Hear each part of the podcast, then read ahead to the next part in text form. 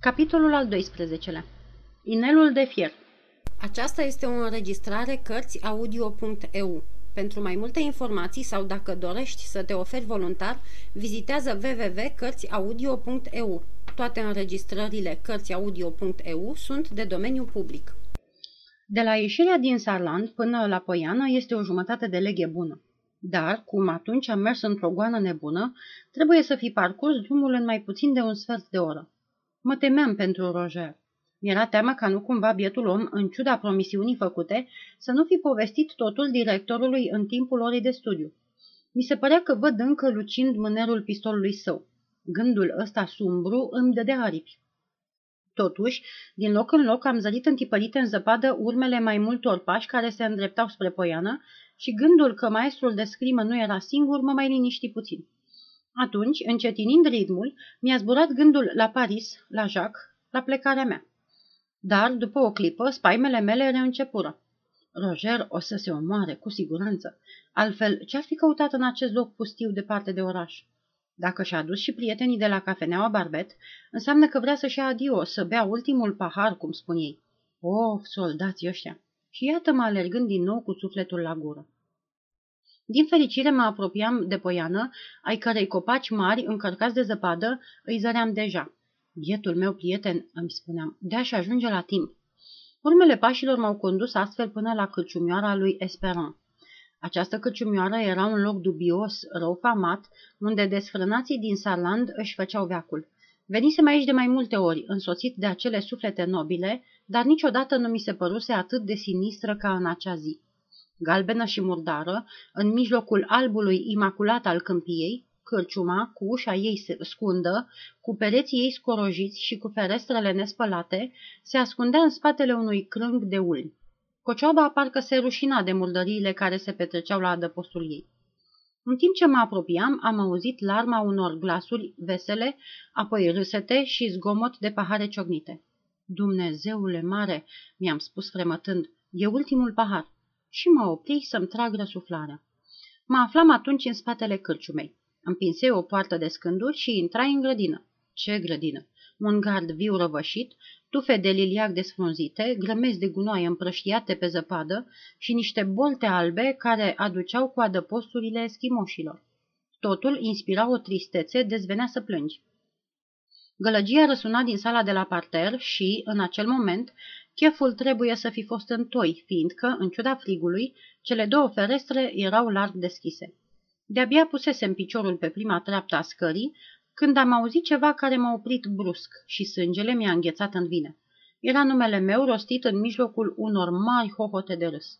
Roger vorbea despre mine și, lucru ciudat, de fiecare dată când numele Daniele Iset se repeta, ceilalți râdeau pe rupte. Împins de o curiozitate dureroasă, presimțind că voi afla ceva extraordinar, mă dădui înapoi și, fără să fiu auzit de cineva, datorită zăpezii care absorbea ca un covor zgomotul pașilor mei, mă strecurai sub o boltă care se afla chiar de desubtul ferestrelor. Am să revăd toată viața acea boltă.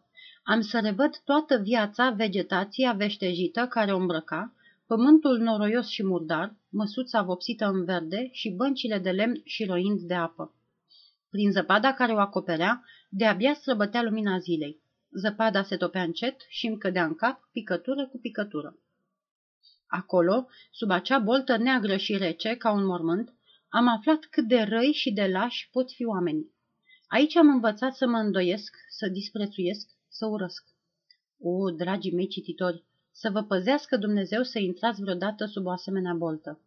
În picioare, ținându-mi respirația, roșu de mânie și de rușine, ascultam ce se spunea la Esperon. Bunul meu prieten, maestrul de scrimă, era acela care vorbea. Povestea despre aventura cu Cecilia, despre scrisorile de amor, despre vizita domnului subprefect la colegiu, despre toate astea, adăugând detalii și gesturi care trebuie să fi fost foarte amuzante, judecând după cât de absorbit era auditoriul. Înțelegeți, dragii mei, spunea cu vocea lui bazjocoritoare, că o comedie ca asta nu s-a mai jucat de trei ani la Teatrul Soldaților. Așa cum vă zic, am crezut la un moment dat că pierdusem partida și îmi spuneam că n-am să ajung să mai beau cu voi vinul ăsta bun al lui Moș Esperon.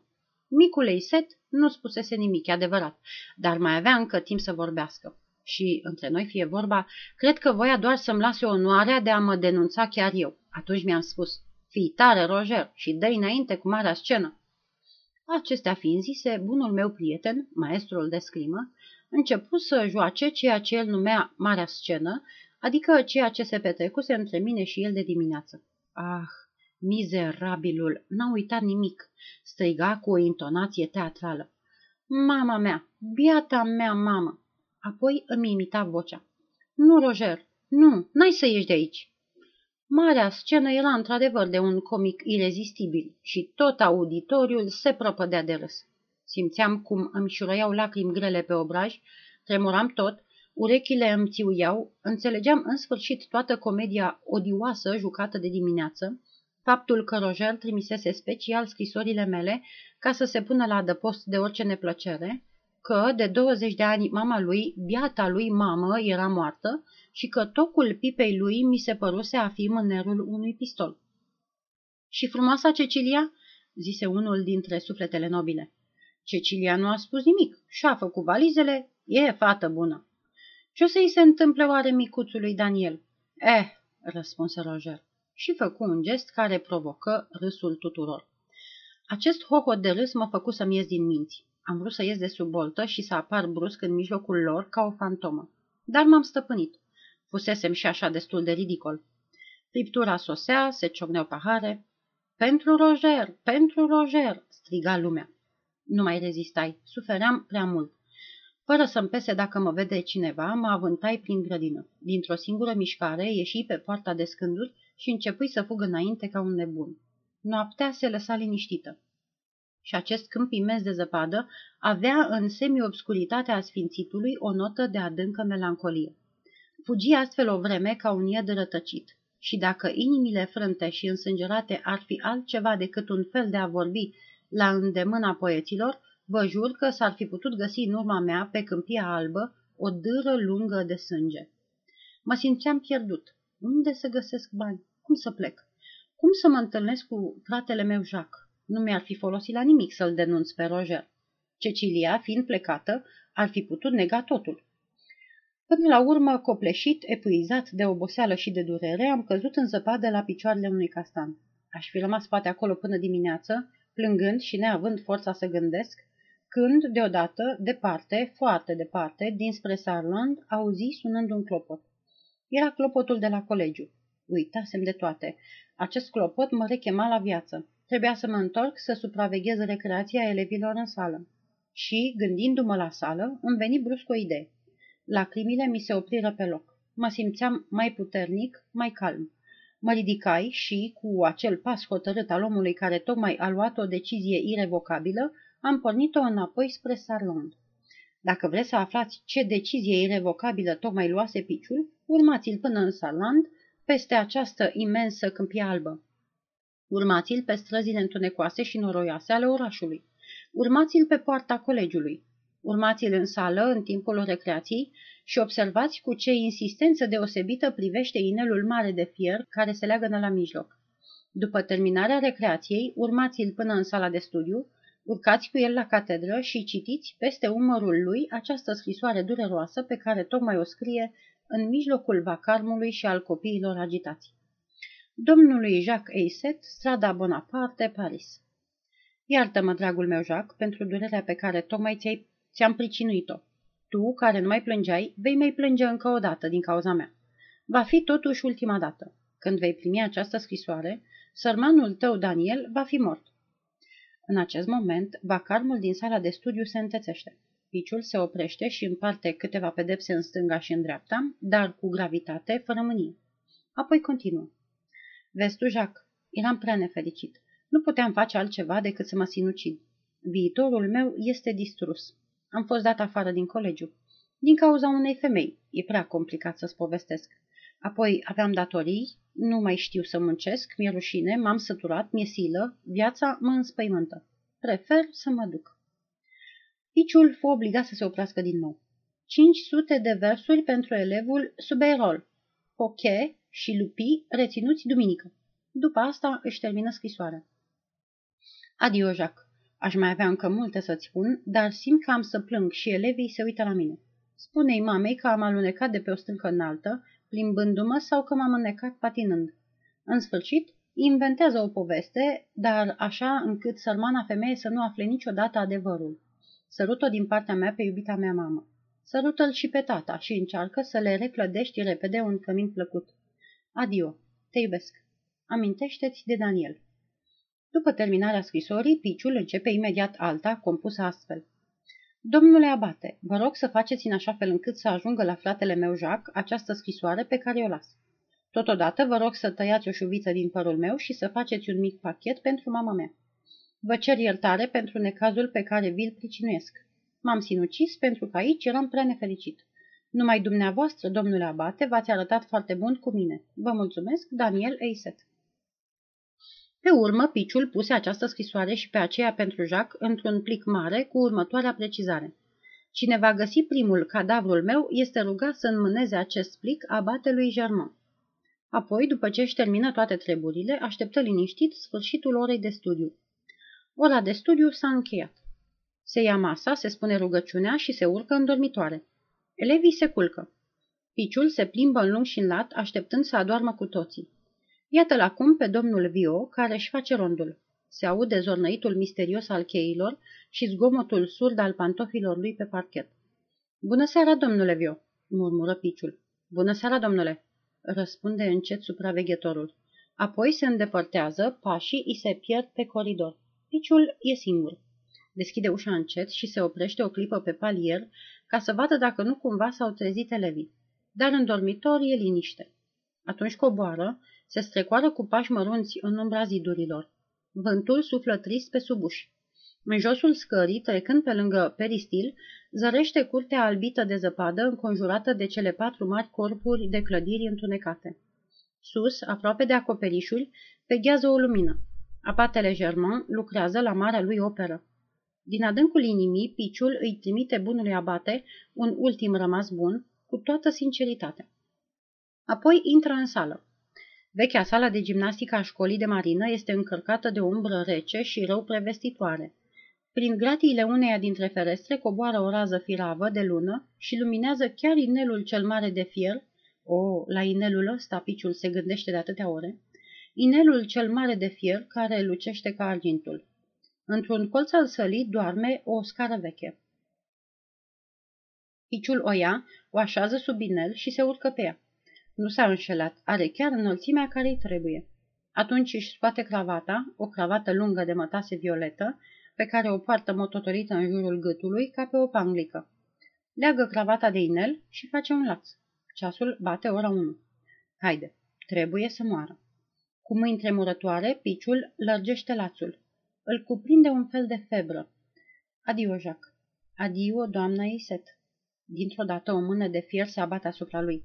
Se simte prins de mijloc și așezat pe picioare, lângă scară. În același timp răsună o voce aspră și supărată, pe care o cunoaște prea bine. Asta da, idee, să faci exerciții la trapez la asemenea oră. Piciul se întoarce uimit. Este abatele Germain, abatele Germain fără sutană, în pantaloni scurți, cu gulerul atârnând peste vestă. Fața lui urâtă, dar blândă, zâmbește trist, pe jumătate luminată de lună. O singură mână i-a fost de ajuns ca să-l dea jos pe sinucigaș. În cealaltă mână ține încă o cană pe care tocmai umplut-o la fântâna din curte. Văzând chipul tulburat și ochii plini de lacrimi ai piciului, abatele Germain nu mai zâmbi, dar repetă de această dată cu o voce blândă și aproape duioasă. Ce idee caragioasă, dragul meu Daniel, să faci exerciții la trapez la ora asta. Piciul s-a înroșit cu totul. Este uluit. Nu făceam exerciții la trapez, domnule abate. Vreau să mor. Cum? Să mori? Ai deci necazuri mari? Oh, răspunde piciul cu ochii în lacrimi fierbinți care îi șiroiesc pe obraz. Daniel, ai să vii cu mine, îi spune abatele. Micul Daniel îi face semn că nu vrea și arată inelul de fier cu lațul. Abatele îl ia de mână. Ei, haide, urcăm la mine în cameră. Dacă vrei să te omori, ai să te omori acolo sus. Arde focul și e bine. Dar piciul se împotrivește. Lăsați-mă să mor, domnule abate. Nu aveți dreptul să mă împiedicați să mor. Un fulger de mânie trece prin ochii preotului. Aha, așa deci. Și brusc, apucându-l pe pici de curea, îl ia sub braț ca pe un pachet, în ciuda împotrivirii și a rugăminților sale. Iată-ne acum la abatele Germain. Un foc mare arde în șemineu.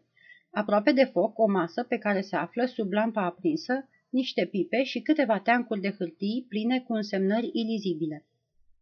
Piciul stă lângă un colț al șemineului.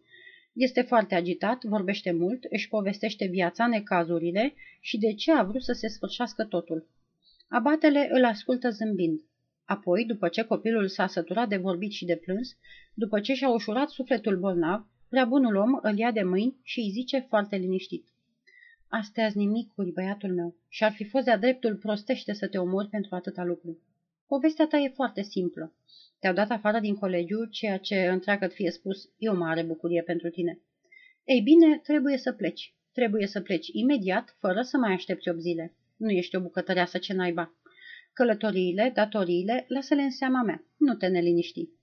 Banii pe care doreai să-i împrumuți de la șmecherul ăla, ți voi da eu. O să aranjăm totul mâine. Acum nicio vorbă în plus. Trebuie să lucrezi, iar tu ai nevoie de somn. Numai că nu vreau să te întorci în dormitorul tău înfiorător. O să-ți fie frig, o să-ți fie frică. Ai să dormi în patul meu, pe care l-am primenit de dimineață cu cearșafuri albe și frumoase. Eu am să scriu toată noaptea. Și dacă mă ia somnul, o să mă întind pe canapea. Noapte bună. Și nu mai spune nimic. Piciul adoarme, nu mai rezistă. Tot ce i s-a întâmplat îi dă senzația unui vis. Câte evenimente într-o zi să fii atât de aproape de moarte și apoi să te afli într-un pat confortabil, în această cameră liniștită și călduroasă. Ce bine îi e piciului! Din când în când, deschizând ochii, îl vede sub lumina dulce a abajurului pe bunul abate Germain, care, tot fumând, își plimbă tocul de-abia auzit pe deasupra paginilor albe, de sus în jos. Dimineața, abatele mă trezi bătându-mă pe umăr. Dormind, uitasem totul. Asta l-a făcut să râdă cu poftă pe salvatorul meu. Hai, băiatul meu, îmi zise el. A sunat clopotul, grăbește-te. Nimeni nu și-a dat seama de ce s-a întâmplat. Ia-ți în primire elevii, ca de obicei. În timpul pauzei de prânz am să te aștept aici să discutăm. Memoria am revenit brusc. Doream să-i mulțumesc, dar abatele mă dădu afară hotărât. Nu vă mai spun cât de lungă mi s-a părut ora de studiu. Elevii nu ajunseseră încă în curte când eu băteam deja la ușa abatelui Germain. Îl găsi tot în fața biroului, cu sertarele larg deschise, ocupat cu numărarea unor monede de aur pe care le rânduia grijuliu în teancuri mari. La zgomotul pe care îl făcui intrând, el își întoarse capul, apoi își continuă lucrul fără să-mi spună nimic. Când termină, își închise sertarele și îmi făcu semn cu mâna surâzând. Toate astea sunt pentru tine, îmi zise el. Am făcut socoteala. Uite, pentru drum, pentru portar, pentru cafeneaua barbet, pentru elevul care ți-a împrumutat 10 franci. Pusesem banii ăștia deoparte ca să-i găsesc un înlocuitor celui mic la armată, dar lui nu o să-i vină rândul decât peste șase ani și până atunci o să mai vedem. Am vrut să spun ceva, dar omul ăsta a furisit, nu-mi lăsă niciun răgaz. Acum, băiatul meu, să ne luăm rămas bun. Uite că sună să mă duc la oră și, când ies, nu vreau să te mai găsesc aici. Aerul ăsta de Bastilie nu-ți face bine. Șterge repede la Paris lucrează cum trebuie, roagă-te la Dumnezeu, fumează pipă și încearcă să fii bărbat, mă înțelegi, încearcă să fii bărbat pentru că, vezi tu, dragă Daniel, tu nu ești decât un copil și mi-e teamă că vei rămâne copil toată viața. După asta își deschise brațele cu un zâmbet dumnezesc, dar eu mă aruncai la picioarele lui hohotind. El mă ridică și mă sărută pe amândoi obrajii. Clopotul sună pentru ultima oară. Bun, uite că am și întârziat, zise el, adunându-și în grabă cărțile și caietele. În timp ce da să iasă, se mai întoarse odată spre mine. Și eu am un frate la Paris, un preot cum se cade, pe care ai putea merge să-l vezi, dar, cum ești tu pe jumătatea iurit, n-ai putea decât să-i uiți adresa. Și, fără să mai zică nimic altceva, începu să coboare scara cu pași mari. Sutana îi flutura în spate. Cu mâna dreaptă își ținea pălăria, iar sub brațul stâng ducea un teanc gros de hârtii și de ceasloave. Bunul abate Germain. Înainte să plec, aruncai ultimă privire jur împrejurul camerei sale. Admirai pentru ultima dată biblioteca, măsuța, focul pe jumătate stins, fotoliul în care plânsesem atât de mult, patul în care dormisem atât de bine. Și, gândindu-mă la această existență misterioasă în care ghiceam atâta curaj, atâta bunătate ascunsă, atâta devotament și resemnare, n-am putut decât să roșesc la gândul lașităților mele și să jur că o să-mi amintesc mereu și mereu de abatele german. Ei, însă timpul trecea. Trebuia să-mi fac bagajul, să-mi plătesc datoriile, să-mi rețin loc la diligență. Când să ies, zări pe un colț al șemineului mai multe pipe vechi, toate negre. Am luat-o pe cea mai veche, pe cea mai neagră și mai scurtă și am vărât-o în buzunar ca pe o relicvă.